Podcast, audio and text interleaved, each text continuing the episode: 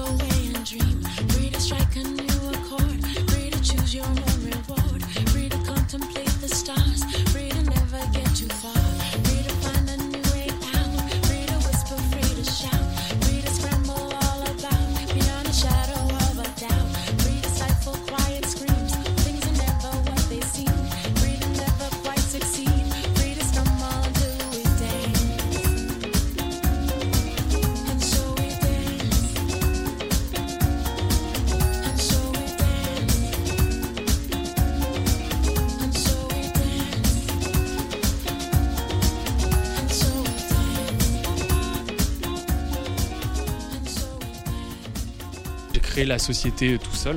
Euh, Ouais. Je ne conseillerais pas forcément. euh, voilà, après, il y a des avantages et des inconvénients.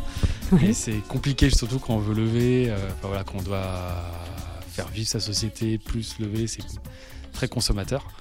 Et je l'ai fait tout seul, la première levée. Euh, je l'ai fait avec des investisseurs de la place nantaise. Euh, donc c'est euh, c'est Bambou.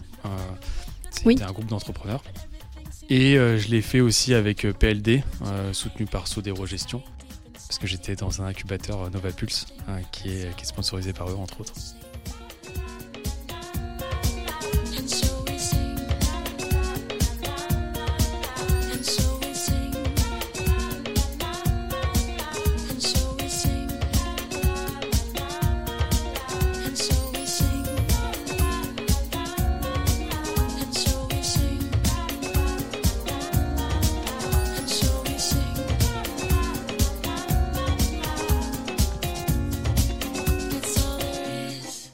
Until we dance.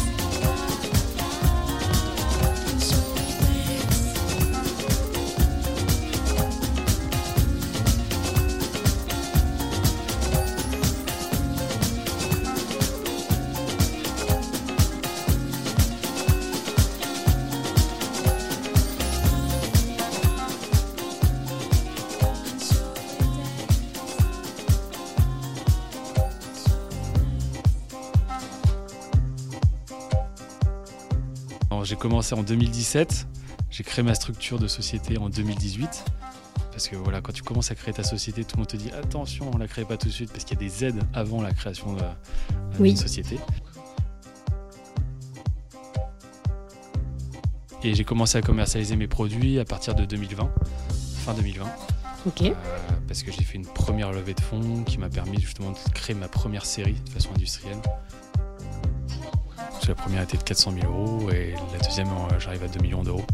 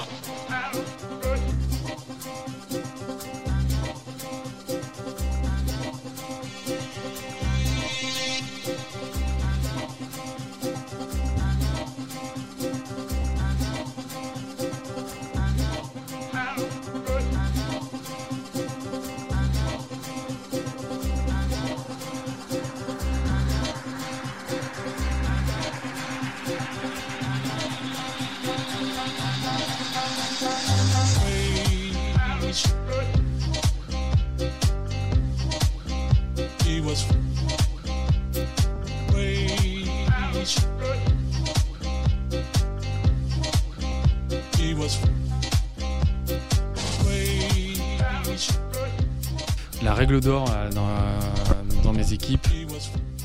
C'est on peut avoir très bonnes idées ici, mais il faut les confronter au terrain rapidement. Euh, et quand je dis les confronter, c'est pas montrer la solution tout de suite au client, c'est plutôt que ça vienne de lui. Donc du coup pousser pour voir si justement cette solution peut venir naturellement du, du client.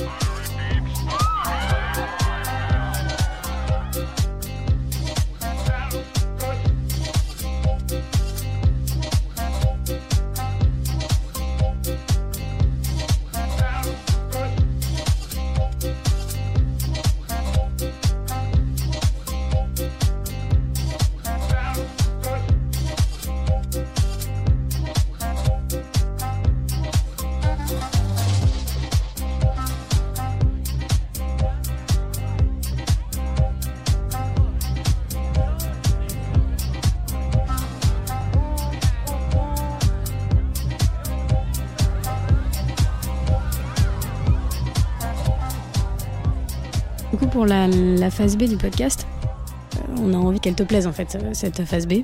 Ok. Et euh, accessoirement qu'elle ressemble à, si possible, la personnalité de mon invité ou l'état d'esprit de, de l'entreprise.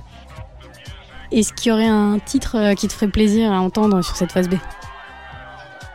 Tiens, une- les Daft Punk. euh, Alors, donc du coup, dans l'électro. J'allais dire, ça peut être ouais. une dynamique. euh, on, on peut, on peut se dire euh, plutôt serein, plutôt péchu. Non, plutôt speed, électro. Ok. ouais, plutôt là-dessus. plutôt quelque chose de tonique. tout à fait.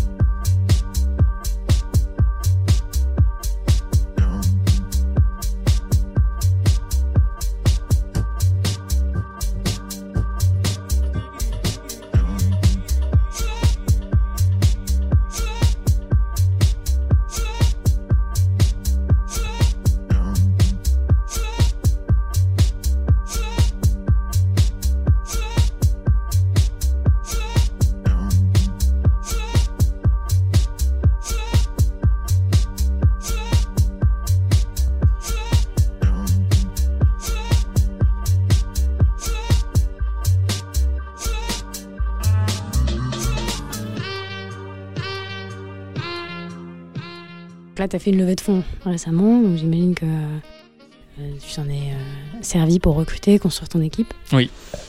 Euh, Est-ce que c'est un service qui est rentable aujourd'hui? Non. Pas encore. Non, non, c'est ouais, c'est pas rentable. Euh, pourquoi? Parce qu'il y a cette phase d'éducation qui est très lourde. Donc Ouais. il y a un gros investissement là-dessus.